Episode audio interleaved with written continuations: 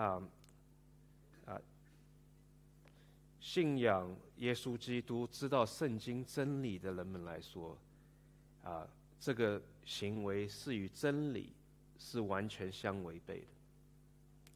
所以在我准备啊这个讲道的过程中间，知道在这个社会的变化，啊，确实心情非常的沉重。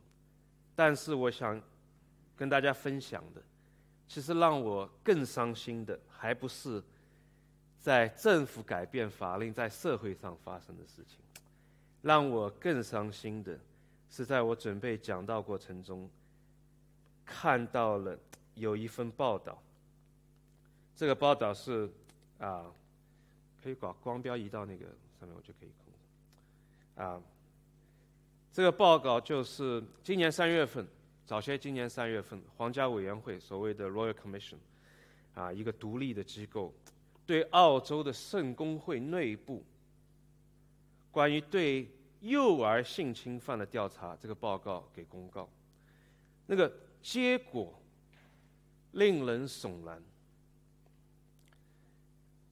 他调查的。时间范围是在八零年，一九八零年到二零一五年这三十五年之间，澳洲的二十三个教区，总共有一千八十二起投诉。这个投诉在布里斯班教区有三百七十一起，阿德雷德一百五十五，墨尔本九十六，雪梨八十九，Newcastle 六十三。被控的肇事者共有五百六十九个人，其中百分之四十三是神职人员，百分之五十是平信徒。受害人中间，百分之七十五是男孩，百分之二十五是女孩，平均年龄十一岁，而且平均的投诉时间。是在事件发生之后二十九年才收到的。更让人震惊的是，这个调查结果告诉我们，教会整个系统上下没有对这些问题有一个处理，都是息事宁人、听之任之，让受害者不断的有生理上。还有心理上的伤害，所以当我读到这个报告的时候，心里非常难以接受。特别是当我知道像雪梨教区这样的福音派教会，怎么也有可能有这些事情发生？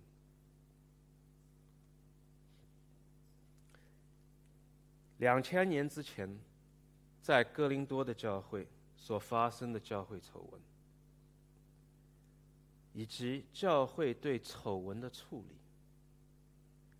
两千年之后，我们的教会，我们今天的教会，同样面临类似的问题。你知道，我们今天福音派的教会是站在这个反对同性婚姻的前沿。但是教会本身却有如此严重的同性淫乱的问题，而且还是发生在幼儿的身上，可以说简直是让人令人发指。在世人眼中，教会是什么样的一个样子？难怪世人会说教会是一个假冒伪善的典范。今天我们要一起来读的《哥林多前书》第五章，我想真是我们今天所需要的一贴药。这些药非常苦，所谓的良药苦口。所以今天让我们在一起来聆听神的话语的时候，让我们有一个谦卑、哀痛的心来聆听神的话语。也让我们有顺服的心，来接受神的管教。在我开始之前，让我们一起来祷告。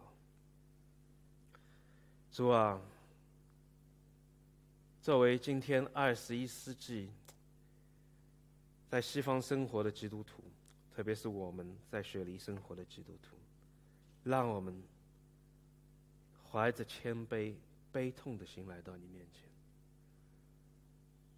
来审查我们自己，照着你的话语来检验我们的生命。主要让我们谦卑下来，让我们用心来听你的话，管教我们。让我们做你的好的儿女。我们这样祷告，奉的主耶稣基督的名而求，阿门。格林多前书第五章一开始，保罗就讲：“我确实听说，在你们中间有淫乱的事。这种淫乱，连外邦人中也没有，就是有人和他的继母同居。你们还自高自大，你们不是。”该觉的痛心，把做这事的人从你们中间赶出去。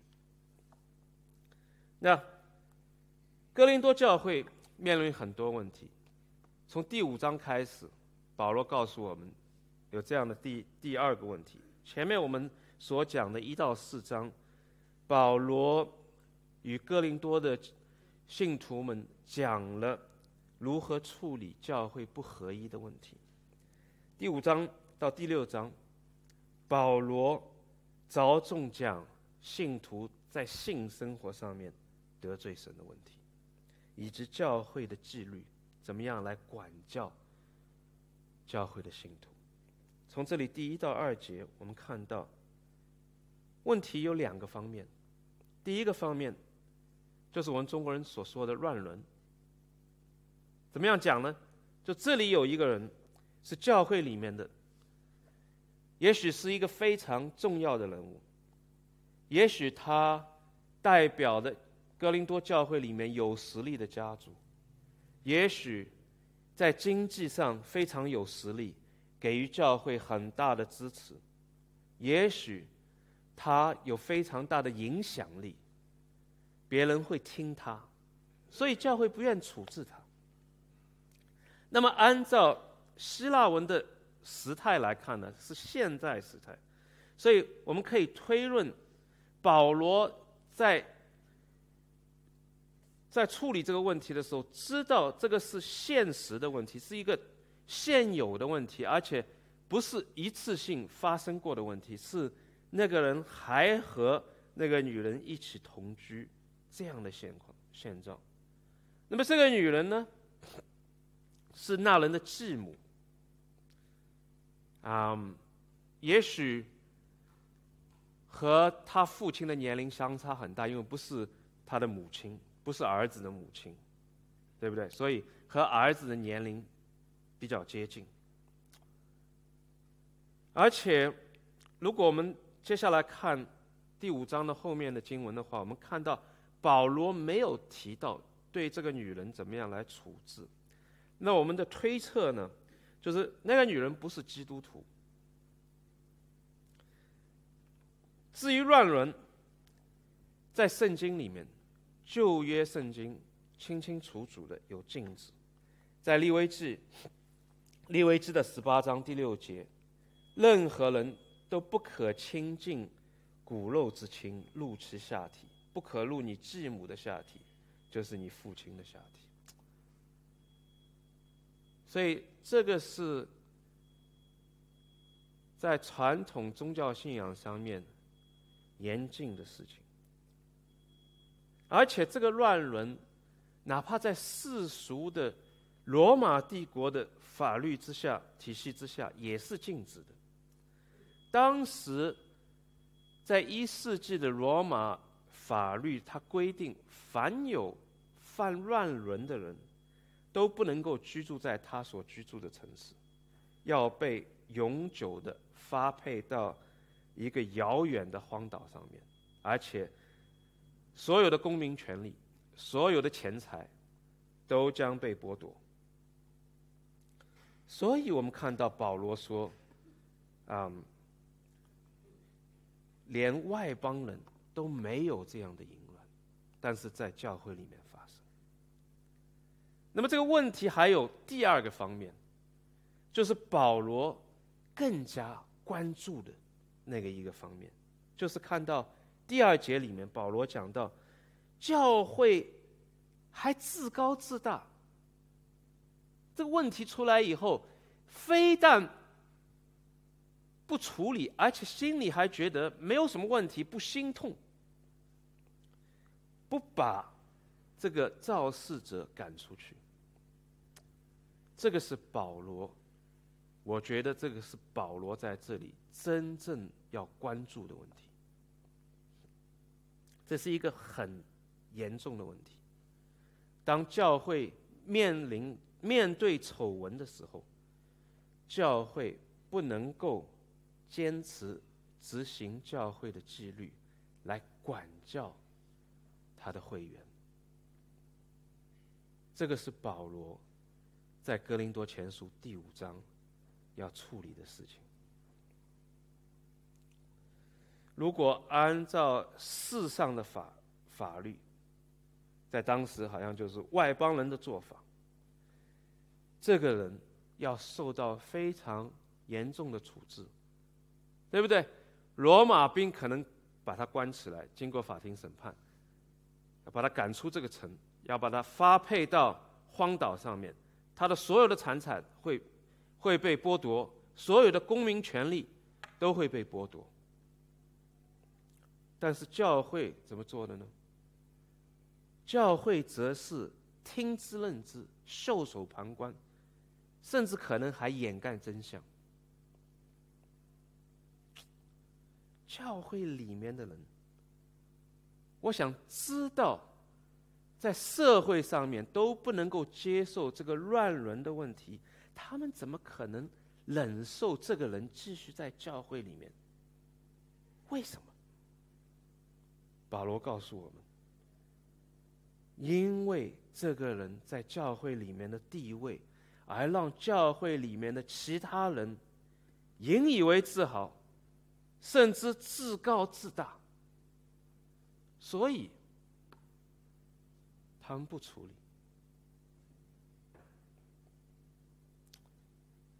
那么今天，今天的教会有没有这种例子呢？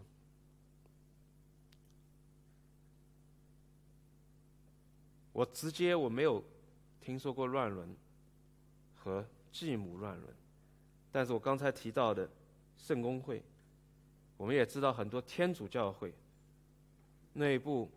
对幼儿有性侵犯，这个岂不是也是乱伦的一种？而且事发以后，在内部互相包庇，对肇事者不处理，乃至于政府要派皇家的委员会来干预。大家，我想坐在这里听了以后，会不会再问这个问题？为什么？为什么教会会这样子？华人教会又是怎么样子？在我短短的侍奉生涯里面，我就亲身知道有一些牧师、教会领袖因为婚姻出问题，而教会内部因为不同的意见，有些人不愿意处置这个肇事者。而有些人要处理，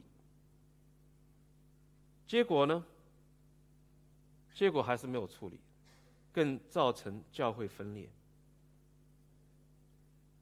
而有些人以为这个牧师很有传福音的天赋，或者在过去对自己有感情、有恩惠，所以哪怕在生命上面有问题，也愿意包容。他们的错误，在这里，我想提一下远志明的事情。我大家都知道，远志明在过去几年在澳洲举行非常大型的福音天歌崇拜会。我们知道，在在座的啊，也有很多参加了诗班啊，也有很多可能在座的和他个人有认识。其实，在这里，我并不是。评论他个人，因为我知道的可能没有你们在座的知道更加多。我所知道的只不过在网上的报道，我做了一些阅读、思考、调查研究。但是我是这样子看的，在网上如果大家去寻找的话，非常容易就看到，在美国有一个独立的机构叫 Grace，G R A C E，这个独立的调查机构报告了远志明在过去几年对别的会众也好、海外留学生也好的性侵犯。啊，非常具体的列在出来。我不是说我说这个一定是正确，但是这个是非常清楚的、具体的，有独立机构调查的报告在网上。那么结果怎么样呢？远志明在这一些具体的报告面前，他没有否认，但呢，也不承认，反而。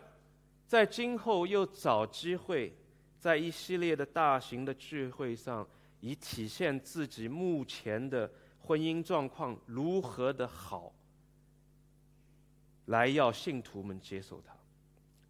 那我在这里呢，我也知道，甚至包括在我们中间有在座的，也会有支持他。那我在这里呢，我不是在来评断你是否要支持他。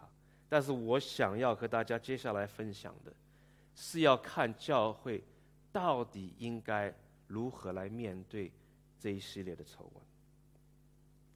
我觉得重要的，他所没有做的，是在具体的证据面前，你要有一个说法。如果是得罪人的，你不仅好像在公公众面前说：“哎呀，我以前做了很多坏事，因为神的恩典，他让我得救，他洗净我的罪，就没事了。”而反而一定要需要在受害人面前认罪，这是一个圣经的原则。我接下来会具体的讲为什么这个很重要。而远之明没有这样做，而很多弟兄姐妹们呢？因为在公众面前讲的，现在的婚姻有这样好，他太太也站在他边上来支持他，所以就不愿意继续追究到底这个事情会怎么回事情，是不是要他要负担这个责任，或者因为他对福音工作的贡献，就可以不将这个投诉的事情来下一个结论。因为神要用他，甚至在网上，我甚至看很多弟兄姐妹说：“哎呀，感谢神，原牧师又出来了，又可以传福音了。”甚至有些在组内的弟兄姐妹认为，投诉他的人、调查他的人，是在搞教会分裂，是要整他，是要阻碍神的福音工作。哦，这个是我们教会面对的现实。那为什么教会不愿意处置肇事者？保罗在这里告诉我们：因为人自高自大，不为这个得罪神的事情而感到心痛。肇事者侵犯妇女权利，对幼儿实行性侵犯。在这个两千年以前，和他的父亲的妻子、他的继母同居，这一系列的事情，信徒们心里不痛。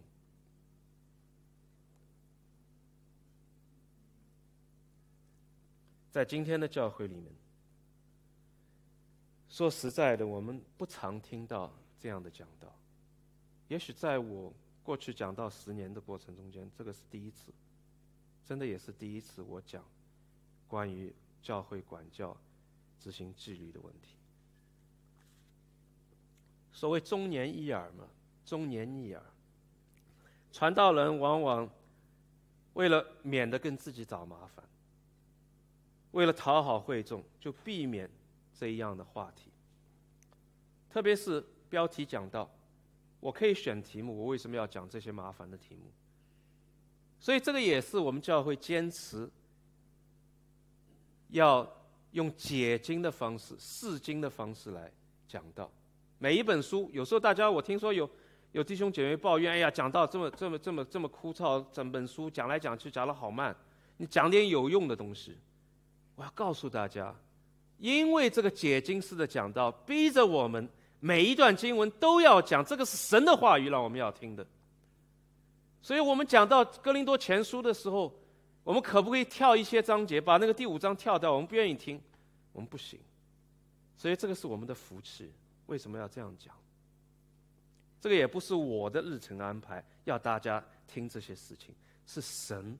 我相信是神要和大家来讲这个事情。那么，如果教会不讲圣经里面关于怎么样执行纪律的话，教会怎么能够明白？怎么样能够来懂得来执行这个纪律呢？程序怎么样？做法怎么样？怎么样的思维方式？怎么样的结果？如果不教的话，怎么会懂得？当然不懂得。所以等到事情出来的时候，往往我们会觉得束手无策。也许在会众中间，我不知道有没有人亲身经历教会执行过纪律，要来管教一个人的事情。我不知道有多少人在做的。真正的经历过这样子的管教，或者他人的管教，不是说对你自己的管教，我不知道有多少人。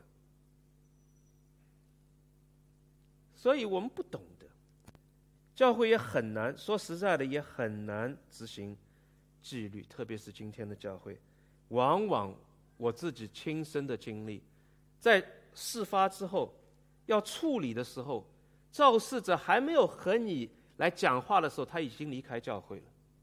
他已经离开教会了，去一个新的教会。我们边上就有教会，不出两三公里就有其他的教会，华人教会。而且到了新的教会，别人也不知道你的历史，也不在乎。说实在的，听到风言风语也不会来问，因为什么？有啊，好啊，有人来啦，我们教会有发展啦。而这个肇事者把这个旧的问题带到新的教会。就像你知道癌症癌细胞会转移一样，就是这样子。我们怕生病，癌生了生了癌了以后，癌细胞会转移一样的道理。教会为什么我们担不担心人造事的人把罪行从一个教会带到另外一个教会？这样子的话，肇事者得不到处理，而教会呢？教会本身说实在的，有时候也担心，因为担心人离开嘛。如果要处理的话，别人就会离开，所以他哦就就姑且那些肇事者。还特别我们今天的我们的教会，我们的基督教机构的这个系统非常的复杂。我是指做全职的神职人员来说，有些哪怕离开了这些有宗派的教会，你可以去读一个独立的教会，或者你去一个。基督教的一个机构继续找到一份工作很容易，所以问题得不到解决。还有呢，也就是我刚才提到的那个例子，在弟兄姐妹里中间，往往有很多可能不是一定是有意，但是呢，有偏袒，有要说有偏袒。因为说，因为圣经里面不是说我们不要论断吗？让神来论断。或者说，我自己也不是完人，为什么我有权利来来来来评判那个人呢？所以，教会很难，有时候很难。我说，坦白说，很难执行这个纪律，特别是现代的教会，而且。如果某一个人想要执行纪律的话，他变成了一个罪人，大家不喜欢他。这个人为什么坚持这么这么这么这么啊这么固执，对不对？为什么要和我们教会来找麻烦？为什么这样子一定要眼看着很多弟兄姐妹离开这个教会？看看你又没有办法来解决这个问题，对不对？所以，对于要坚持执行纪律的教会的同工弟兄姐妹领袖来说，他们的压力也是非常大。而且有时候说实在的，在教会里面，我亲眼看到有很多要执行教会纪律、要管教的话，结果不好的话，一朝被蛇咬，十年怕井绳，接下来就不愿意再做。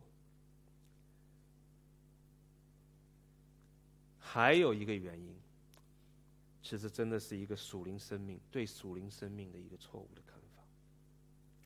我们往往今天的教会非常的个人主义。非常的有消费主义。我们来到教会，星期天听了道，唱了歌，喝了早茶，走人了，没事了。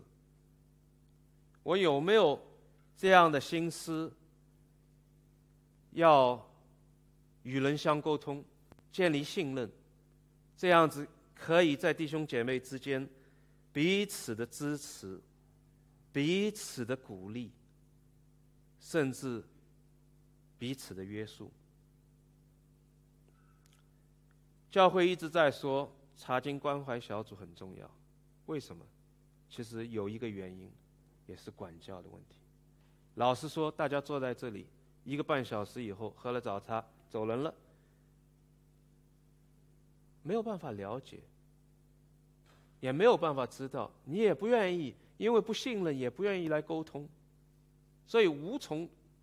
来谈论教会纪律的问题，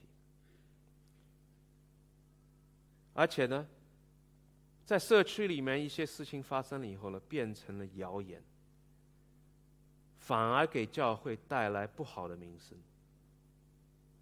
我们束手无策。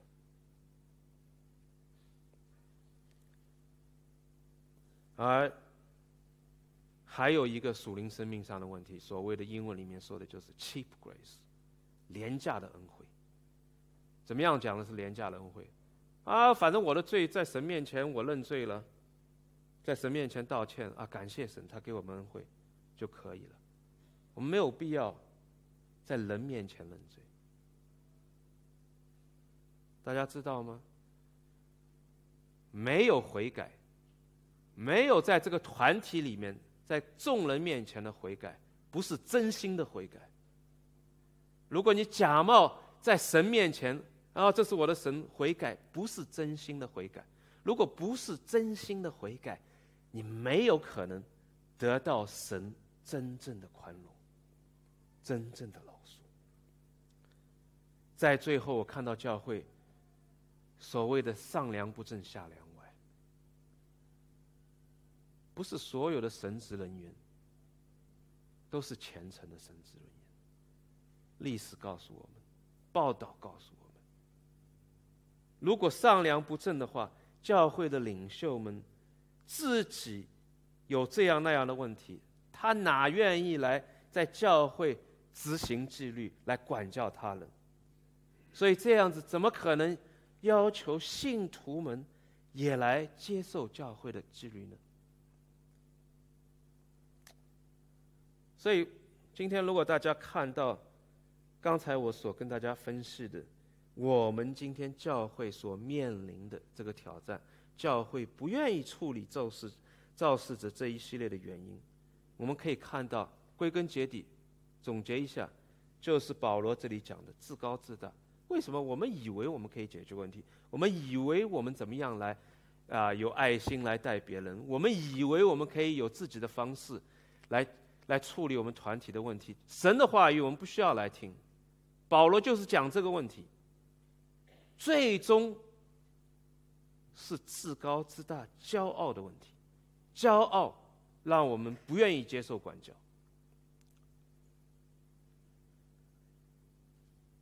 那么知道这个问题和原因的话，按照保罗教会怎么样来处置这个肇事者呢？我们看到接下来接下来第三节，保罗讲。第三节，我人虽然不在你们那里，心却在你们那里，好像亲自与你们同在。我奉我们主耶稣基督的名，已经判断了做这事的人。你们聚会的时候，我的心也和你们同在。你们要，你们挤着我们主耶稣的全能，要把这样的人交给撒旦，使他的肉体败坏，好让他的灵魂在主的日子可以得救。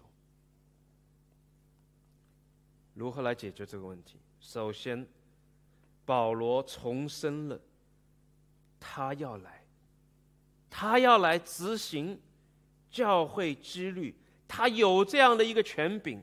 他怎么样说？我奉我们主耶稣的名，已经判断了做这事的人。他有这样的权柄。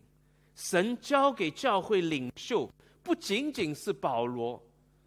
神交给教会的领袖有权柄来处理教会的丑闻。同时，保罗也告诉我，在当时特定的情况下面。他人不在，他的心与他们同在。你知道吗？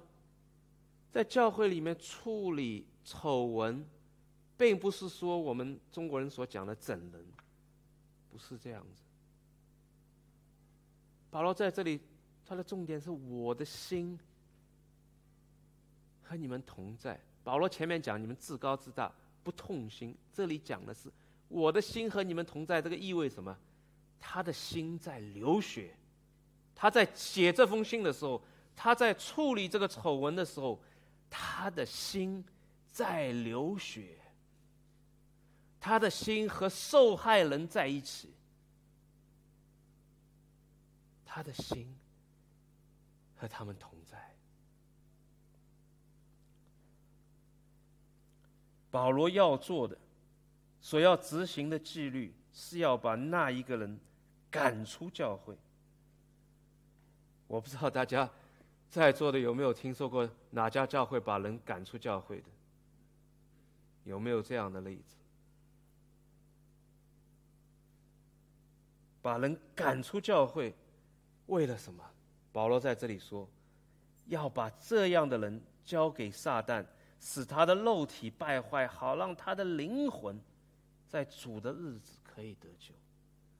保罗告诉我们，他要做的目的，不是整他，不是报复他，而是要让这个肇事者亲自尝到他自己所做的事情的恶果，而这样的话，不至于让他继续犯罪，最终无药可救，在审判日与神完全隔阂。所以我们看到保罗这里要把人赶出教会的最终的目的是要让他那个人回到神那里来。肉体虽然败坏了，但是灵魂可以归向耶稣。除了对这个个人的处理之外，保罗还告诉我们，教会。必须执行这个纪律，哎，这个原因是什么？他接下来在第六节告诉我们，教会必须执行纪律的原因。他讲：“你们这样自夸是不好的，你们不知道一点面笑能使全团发起来吗？既然你们是无效的面，要把旧笑除尽，好使他们成为新团。”也因为我们逾越节的羔羊基督已经被杀，现为寄生了，所以，我们来守这节，不可用旧笑，就是不可用恶毒邪恶的笑，只用纯洁真实的无效饼。那我们知道，其实这个这个道理很容易理解。中国人有讲法叫叫消起啊祸起萧墙，对不对？就是在家里面的事情祸起，有祸的话。可以导致整个家族的败坏。保罗这里用的是旧约里面所讲的无效饼这样的一个形象的描写，我们可以很很容易的就可以理解。如果大家做过馒头发酵的话，你一点酵，如果这个酵过期了或者怎么样，你发出来的面就会有问题，对不对？一点点就会有问题。一点恶毒的笑可以败坏整个面团。教会里面一点点恶行，如果不处理的话，还是听之任之放在那里的话，整个教会会败坏。整个教会会败坏。我经常会听到别人说：“叫牧师啊，你要做这个事情那个事情。”我说：“为什么要做？圣经里面说了，可不可以这样做？”哎，以前哪个德高望重的牧师是这样做的？为什么你不做？你不做的话，我们不喜欢你。有没有这样的讲法？有没有这样的逻辑？当初一点点恶行没有处理的话，不管是谁，在今后教会的生命里面，就会越来越膨胀，越来越膨胀。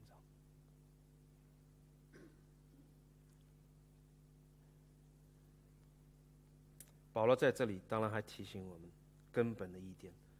我们可以把这个笑除掉。这个保障是什么？这个保障是来自于主耶稣基督，他在十字架的死和复活，这是我们的安慰。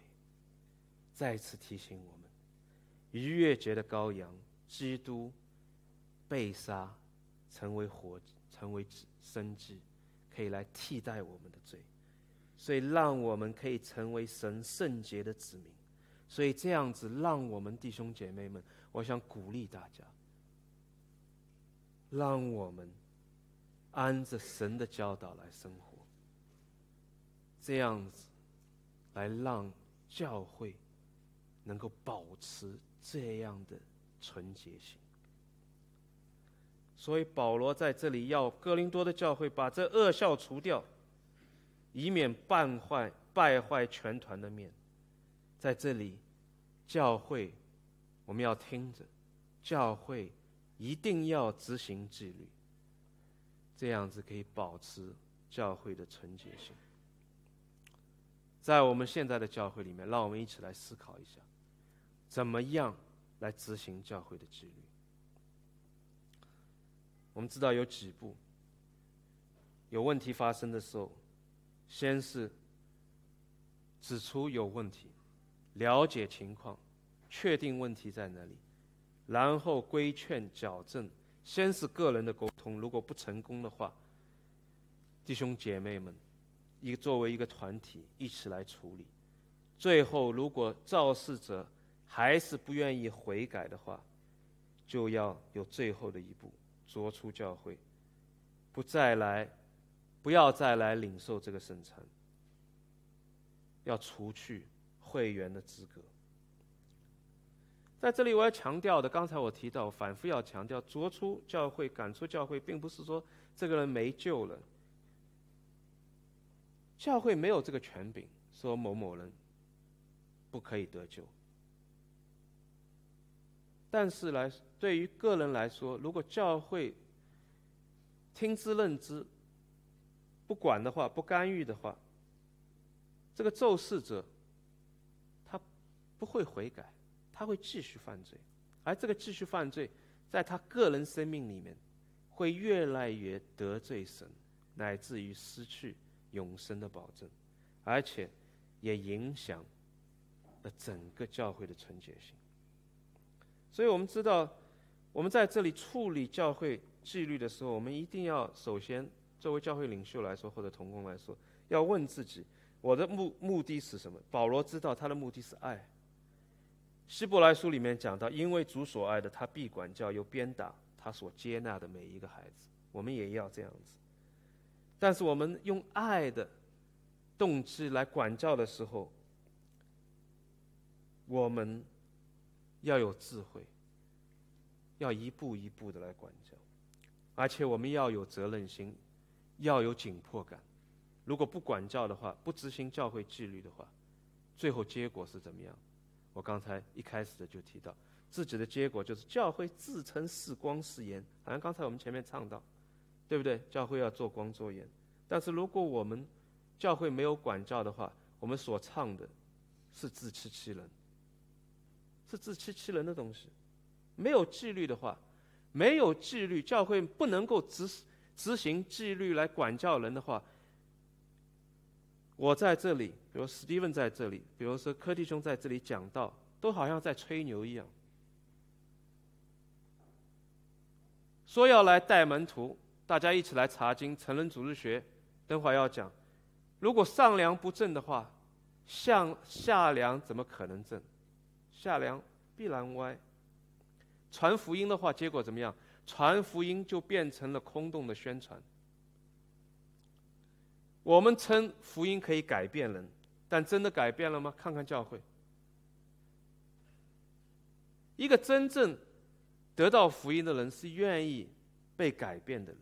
如果教会的人都不愿意受管教，来更好的改变自己的话，传福音什么目的呢？无非是做宣传而已，而且是假的宣传。所以在这里，我最终最后还要提醒大家，就是关于加入教会同工的重要性。我知道，在我们教教会弟兄姐妹之间，有一系列弟兄姐妹们对同工的。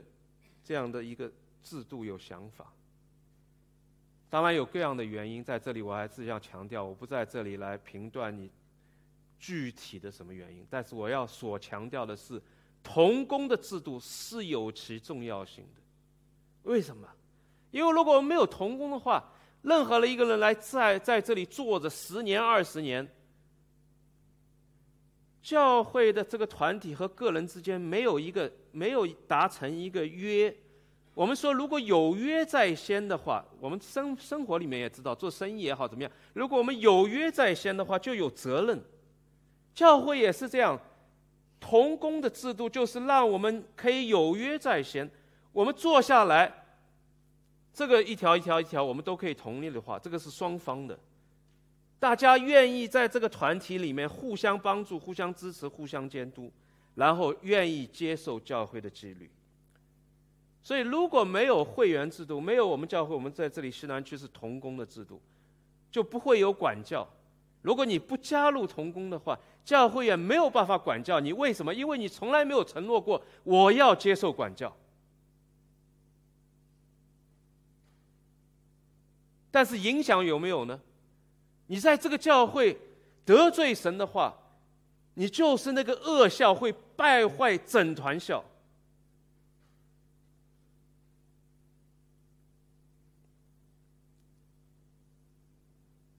所以在这里，在座的弟兄姐妹们，当然新来了，我不要求；来了一段时间了，对西南区华人基督教会有一定了解的，我想鼓励大家。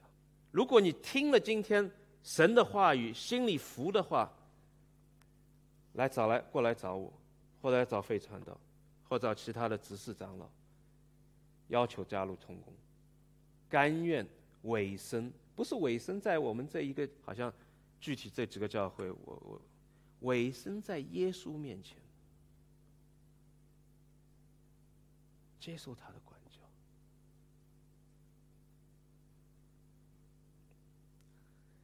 那最后呢，我再花一短短的时间，在这一章里面还有一个问题，也就是以免大家的误解，保罗特别提出来的这个解释，就是说他所讲的这一段话，不是对教外的人，而是对教内人的审判，并不是说，也不是说，是基督徒他要鼓励基督徒和教外的人没有相干。听我再来读一下这段话。我先前写信告诉过你们，不可与淫乱的人交往。此话不是泛指这世上所有行淫乱的，或贪婪的、勒索的，或拜偶像的。若是这样，你们非离开这世界不可。但现在我写信告诉你们：若有称为弟兄的人，却冷犯淫乱、冷贪或贪婪、或拜偶像、或辱骂、或醉酒、或勒索，这样的人，不可跟他交往，凡是跟他吃饭都不可以，因为审判教外的人与我何干？教内的人岂不是你们要审判的吗？至于外人，有上帝审判他们。如经上说：“要从你们中间把那邪恶的人赶出去。那在这里呢，大家可以读到了，在这里我在这里再次强调一下，这段话不是对非信徒讲的，也不是说要基督徒和没有信耶稣的有来往，不是说你们对啊和和和和没有信的有不要有来往啊，不要有这样的误解。这里首先我们注意到。保罗提到了一连串的罪行，不仅仅是乱伦，而且有这样一连串的罪行，这是执行教会纪律的一个范畴。但是呢，保罗在这里讲，啊，我没有说你和那些世上有啊得罪神的人不可以交往。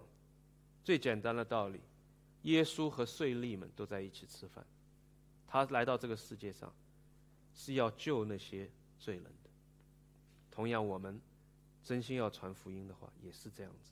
但是反过来，保罗说，对于那些咒事造事者的话，不仅仅不仅仅要把他们赶出教会，而且还不可以再和他们往来，连吃饭都不可以。哇，连吃饭都不可以。我要有一个例子。当然是匿名的，我不会告告诉你那个是谁，但是是一个真实的例子。我就知道有肇事者，在肇事以后会去其他教会，或者不去教会去团契。这个目的是怎么样子的？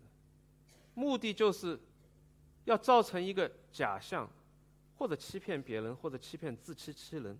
这个假象就是啊，我我我还是一个基督徒，我来到教会，我还是能够被人接受，还是别人会为我祷告，怎么样怎么样怎么样？有别人还会来听我，啊，有时候感情上啊或者情绪上有问题的话，还听我诉说，为我祷告，这样有多好？然后然后然后其他教会的基督徒也觉得呀，有这样的一个，也有有这样一个弟兄或者姐妹来到我们中间，有这样的啊愿意来来来来分享，当然我们要爱护他们。在这里，我要提醒大家，保罗这样讲：如果我们知道他是一个肇事者，有得罪神的话，不要和他往来，甚至不要和他吃饭。因为什么？因为哪怕去其他教会，表面上有接受、自欺欺人的话，他不会真心悔改的。所以保罗在这里再三要强调，并不是我们没有爱心。而是，如果真正要帮助某一个人的话，要让他面对现实，尝到自己所做的罪的后果，然后悔改。目的，保罗的目的是悔改，不是空洞的悔改，而是在受害人面前悔改，让他面对现实，承担后果，然后来挽回，尽一切努力来挽回他所造成的损失。这样子，神会接纳他。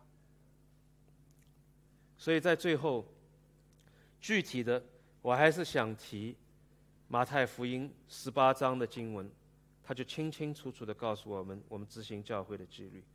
我快快的读一下：若是你的弟兄得罪你，你要去趁着只有他和你在一起的时候，指出他的错来。他若听你，你就赢得了你的弟兄；他若不听，你就另外带一个或两个人同去，因为任何指控都要凭两个或三个证人的口述才能成立。他若是不听他们，就去告诉教会；若是不听教会，就把他看作外邦人和税吏。我实在告诉你们：凡你们在地上所捆绑的，在天上也捆绑；凡你们在地上所释放的，在天上也要释放。在这里，这是。基督的亲自的规定，目的是怎么样？就像这里十八节，地上的教会对人有管教，就好像神对人的子民有管教。地上的教会，人与人之间的重建，也是神在天上与地上的人之间关系的重建。所以这个话是这个意思。所以这样子，神的天国有纯洁性。在教会里面，我们得凭着这个步骤，照着神的智慧来处理造事者。当我们今天在社会上面面对这样挑战的时候，如果我们这个教会要有心智做盐做光的话，让我们让我们遵照神的话语，保罗所说的，首先在内部做起。来处理我们内部的肇事者。我们的教会在今后会有越来越多的逼迫，这个是这个星期立法的改变所决定的，我认为是不可避免的。但是，这个逼迫也是教会的一个机会，让我们在磨难中反而活出一个新生命，在世人面前更好的。体现我们生命的纯洁性，在世人面前来做光做盐。我们一起来祷告，亲爱的天父，我们怀着一个沉重的心来到你面前忏悔。我们的心中往往错误的认识主耶稣基督的恩典，反而变成了一个纵容咒事者不处理。教会内部丑闻的一个借口，主啊，求你赦免我们。主啊，也可以求你给我们以智慧，给我们一个顺顺服的心，这样好让我们可以互相提醒、互相帮助、互相管教，这样子让我们这个教会在西南区成为一个属于你的真正的一个纯洁的教会。让我们时时把这个渴望放在我们的。祷告里面，求你垂听。我们这样祷告，奉着主耶稣基督得胜的名而求，阿门。